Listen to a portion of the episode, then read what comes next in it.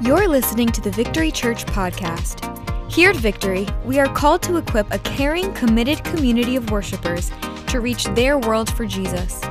We hope you're encouraged by this week's message.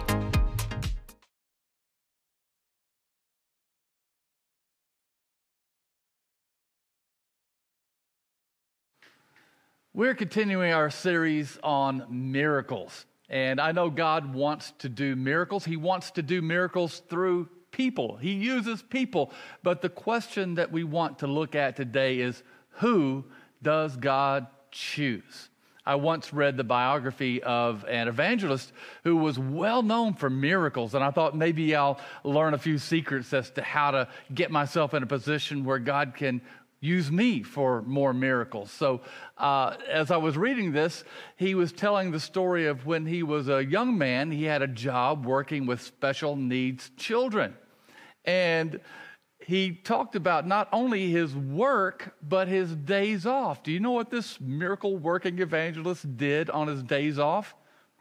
He spent his days off with the special needs children, just loving them. And I thought, oh my goodness, you know, I might love everybody, but I've never done anything like that. And so it leaves me with a question Will God choose me? I'm certainly not of that same temperament, that same character. So will God choose me? Will He work through me?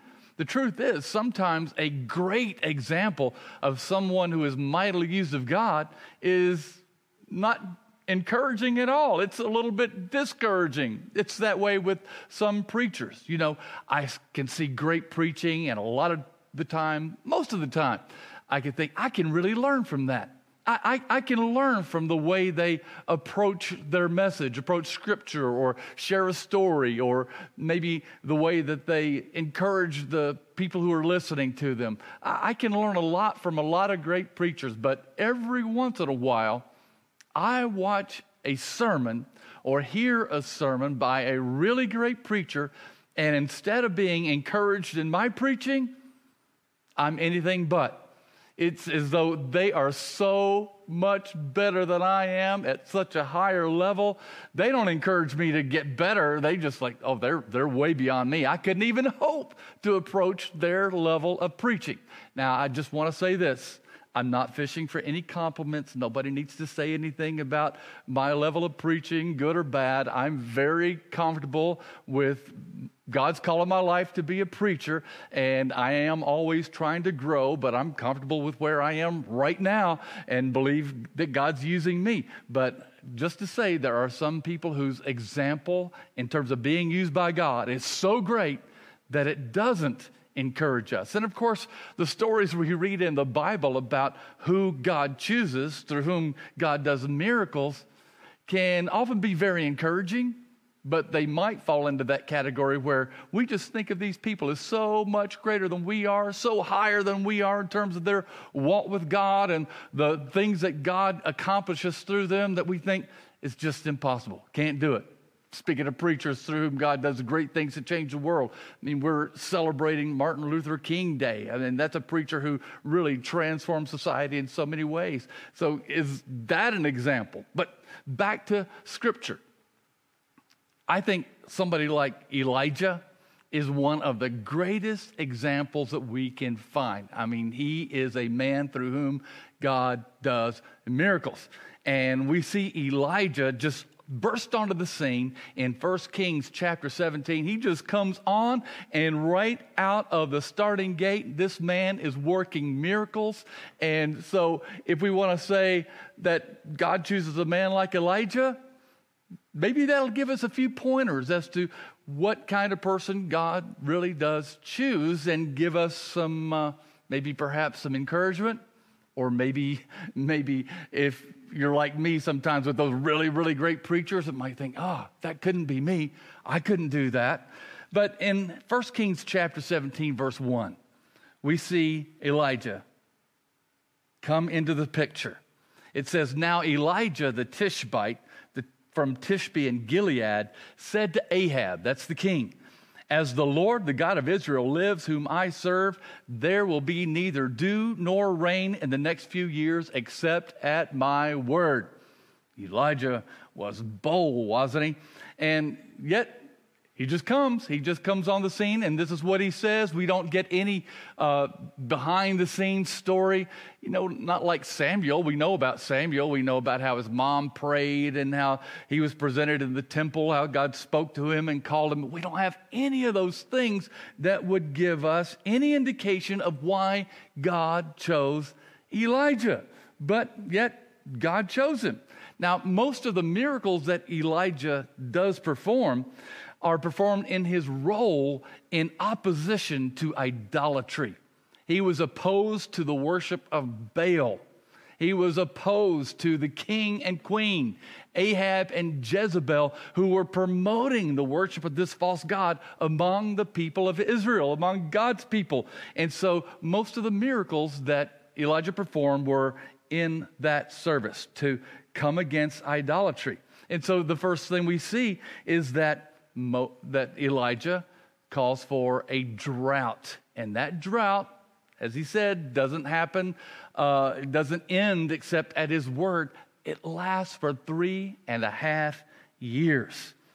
Hmm. Somebody who uh, can just speak or pray and drought happens, speak or pray again, and drought ends. That's the kind of man God chooses, isn't it? And while the drought was taking place and people were suffering, and perhaps the king was a little bit angry because king knew it was because of Elijah's word, Elijah hid out. The Bible tells us that he hid, out at Kerith Ravine, Kerith Brook, and that there he had water to drink and the ravens brought him bread and meat twice a day. And that's an indication of God's provision for we don't know how long, but quite some time. I mean, this is a man who relied on God for God's provision. That's the kind of man God chooses. Now, after a while, the brook dried up. What does Elijah do? God speaks to him and says, I have prepared a widow to take care of you.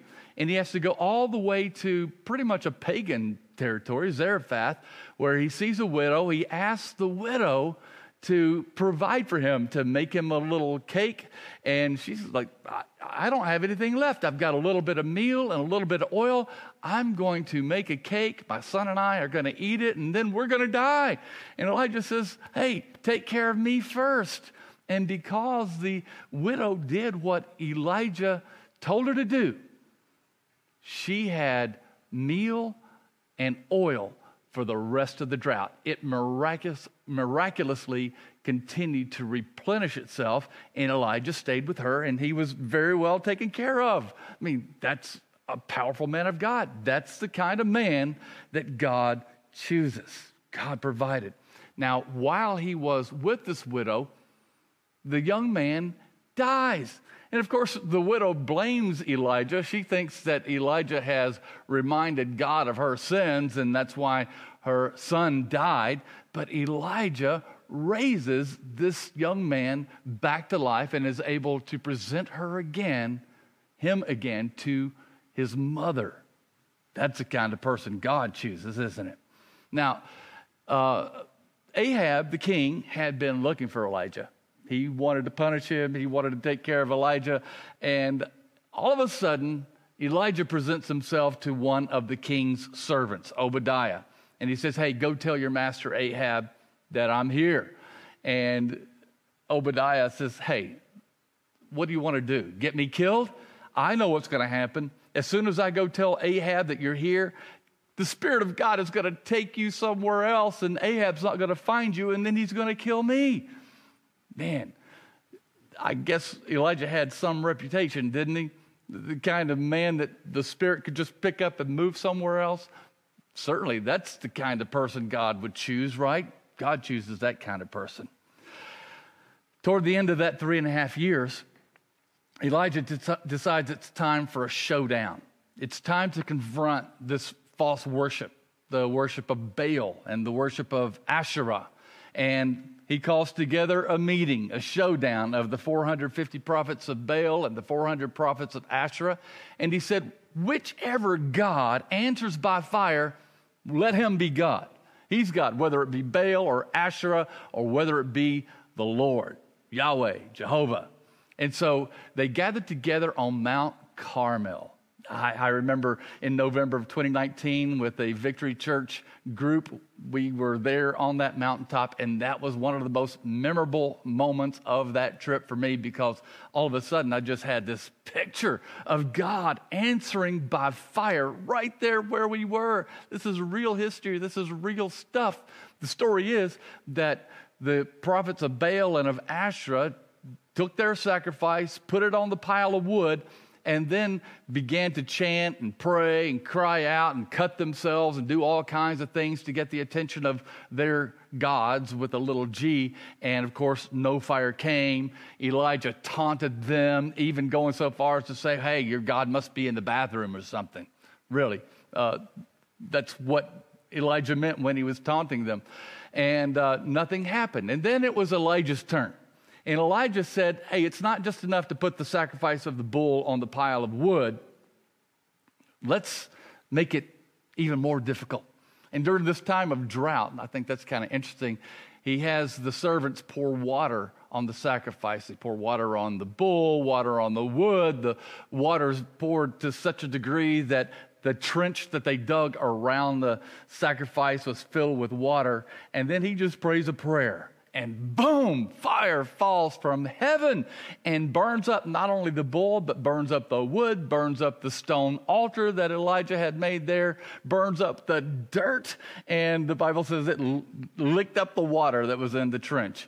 I mean, a guy who has that kind of confidence and, and prays down fire from heaven like that, that's certainly the kind of man, the kind of person God chooses for a miracle after the fire came down, Elijah says to Ahab, Whatever religious feast you had planned on, whatever kind of, of, of feast that you had planned to take place at this time, you better get on with it because I hear the sound of an abundance of rain. I hear the sound of a heavy rain.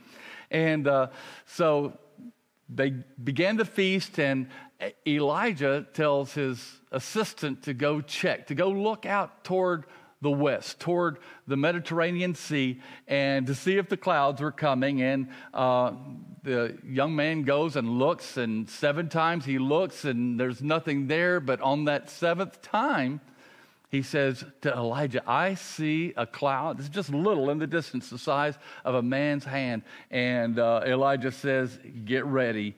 The rain is about to come. And uh, it's soon raining Ahab is on his way all the way back the 17 miles from Mount Carmel to Jezreel, which is where he lived. And you know what Elijah does? He gets strengthened by the power of God, and in the power of God, he runs, runs ahead of the horses. I mean, that kind of guy that is able to have that kind of supernatural power, I would say he's certainly representative of the person who God chooses for miracles. Now, Jezebel was not very happy that her prophets had been killed, and uh, she uh, had threatened Elijah, and Elijah runs for his life. And he's out sleeping in the wilderness, and he's awakened by an angel who feeds him. He eats, he goes back to sleep, the angel feeds him again.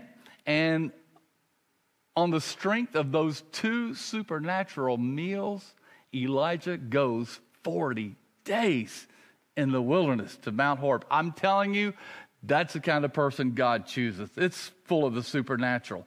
While he's there in the wilderness, God shows up.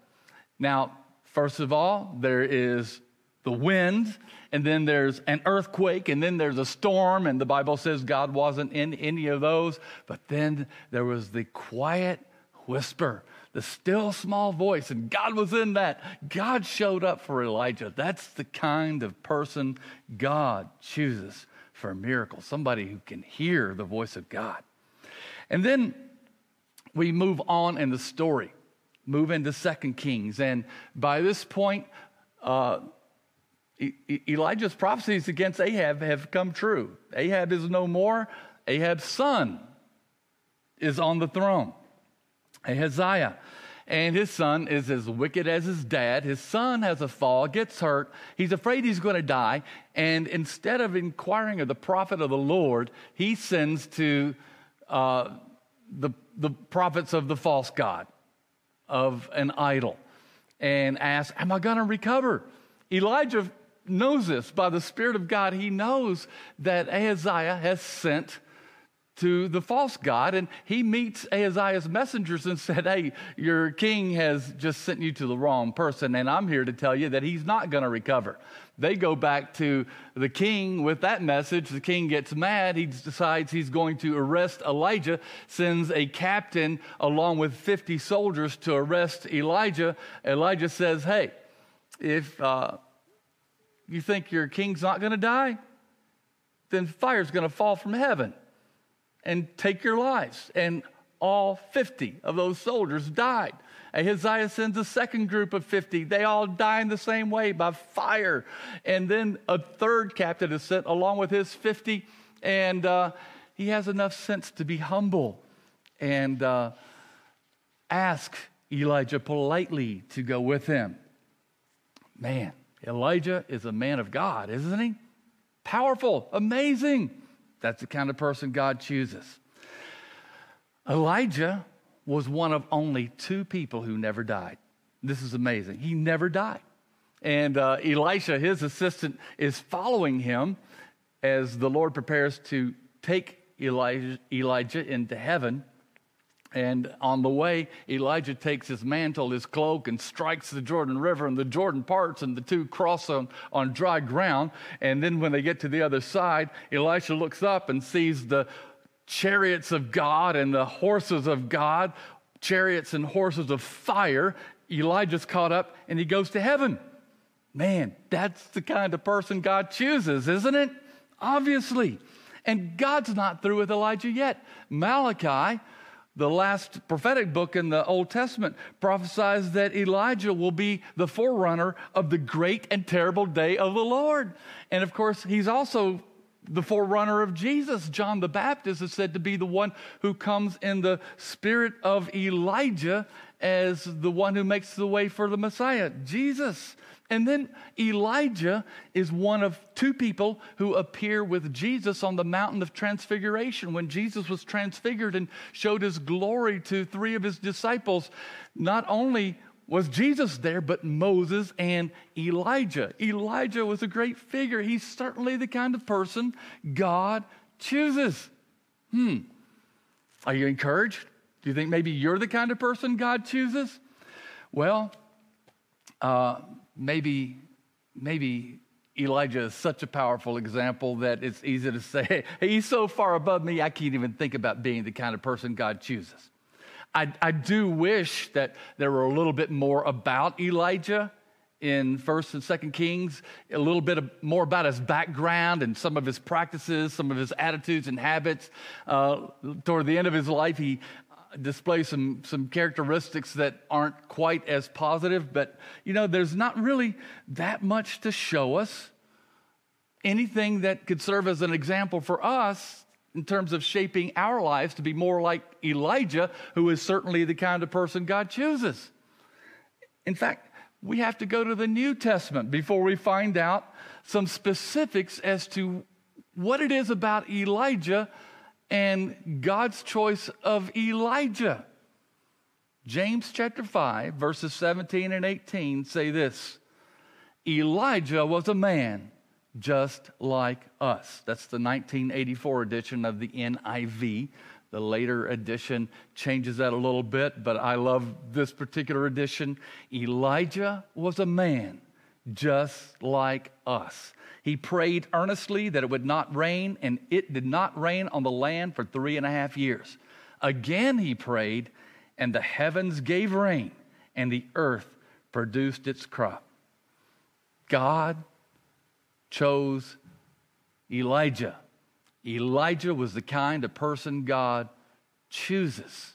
And James says Elijah was a man just like us. God chooses a man like Elijah. We've established that. God chooses a man like us. James establishes that. We can take it a little bit further. God chooses us. God chooses you. You're the kind of person that God wants to work a miracle through. You are the kind of person God chooses. You don't have to be special. Sometimes people think God works through pastors because pastors are special. I've heard that so many times, especially depending upon your religious background. You might think of a, a priest of a denomination or of the Catholic Church, and you might think, well, they must be at a whole different level. I, I, like I said, I've heard that so many times. You must have a special connection with God. Well, there's nothing special about any of us whom God uses in any way. God just wants to work through people like me, people like you. Elijah was a man just like us just like you. God chooses Elijah, God chooses us, God chooses you. In this context, James just gives us pretty much one qualification for God to work through you, to answer your prayers, to release healing power through you, to do miracles through you. And oh, I know a lot of you who are watching, who are listening right now, you need a miracle or you know somebody who needs a miracle and you've been wondering, you know, what you should do or if you could do anything, if God would hear your prayers?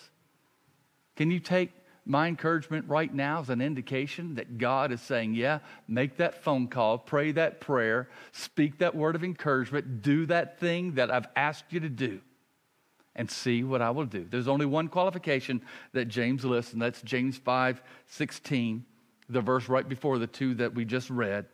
Therefore, confess your sins to each other and pray for each other so that you may be healed.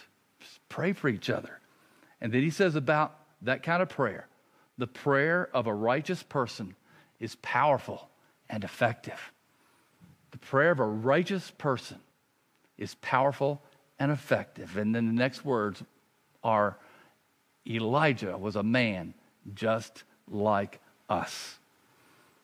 What does it mean to be a righteous person? It means to be in right standing with God. How do we get into right standing with God? It's through Jesus. Jesus makes us right. Our righteousness before God starts with Jesus, and our righteousness before God continues with Jesus. It's not just that we prayed a prayer one time and then we went and lived our lives any old way that we wanted. It's not that we, you know, go to church on Sundays and do a few religious things and then live for ourselves all the rest of the time. No, it's that we live in Jesus Christ. We live for God. We live in right relationship with God. You know, James mentions confessing our sins. That is, we keep a short account with God. It's not that we don't sin. If that's what it took, then none of us would be ever able to be used by God. But we stay connected to and dependent upon God through Jesus Christ and through each other that's why life groups are so important in Victory Church because that's an opportunity to be real with each other and to pray for each other and to expect that in that environment of being a caring, committed community of worshipers that God will hear and answer prayers and we will see miracles. And you know, there's not a whole lot of qualifications. The Bible doesn't give us a whole lot of qualifications for Elijah, it just tells us the stories.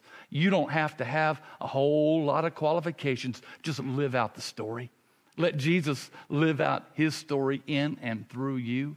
And you don't have to be a Christian for very long to see God respond to and answer your prayers and do miracles. I love it when I see a brand new believer on fire for God and just innocently believe that God's going to hear and answer his or her prayer, and God starts to do miracles through their lives. And folks, you might have been serving God for so long, and you might have read so many Bible stories, you would think, ah, Elijah's so far beyond me. All these people are so far beyond me. The great people I see on TV are so far beyond me. The miracles that I've heard about and read about and witnessed in so many different arenas are far beyond me. But God chooses a man just like us. He chooses us, He chooses you. Let God choose you now to be one who prays the kinds of prayers that I know will bring about healing in other people's lives. Are you available to God? Are you living that righteous life, living for God and not just for yourself? expect great things from God. You are the kind of person God chooses. If you've never submitted your life to Jesus Christ, today's the day. Just pray this prayer with me. Say these words Heavenly Father, I thank you for your love. I believe Jesus died, he was raised from the dead, and he is Lord. Forgive me of my sins. Be the Lord of my life. Fill me with your spirit. Help me to live for you. Thank you for receiving me as your child. I'm yours, God, now and forever. Amen. If you prayed that prayer, welcome to the family of God. You made the best decision you could ever make. You are the kind of person God chooses to work wonders through, whether they be small wonders or something big that really transformed the world. Your world is being transformed, and the world around you will never be the same either. God bless you. Stay with us. Somebody's going to come along and share a little bit more about some next steps. We're going to worship God a little bit more. God bless you. Thanks for listening to the Victory Church podcast. If this message inspired you, feel free to share it with your friends, family, and social media. And make sure to subscribe to hear future messages from Victory Church. If you'd like to support the mission of Victory, please visit getvictory.net/give. Thanks for listening and have a blessed day.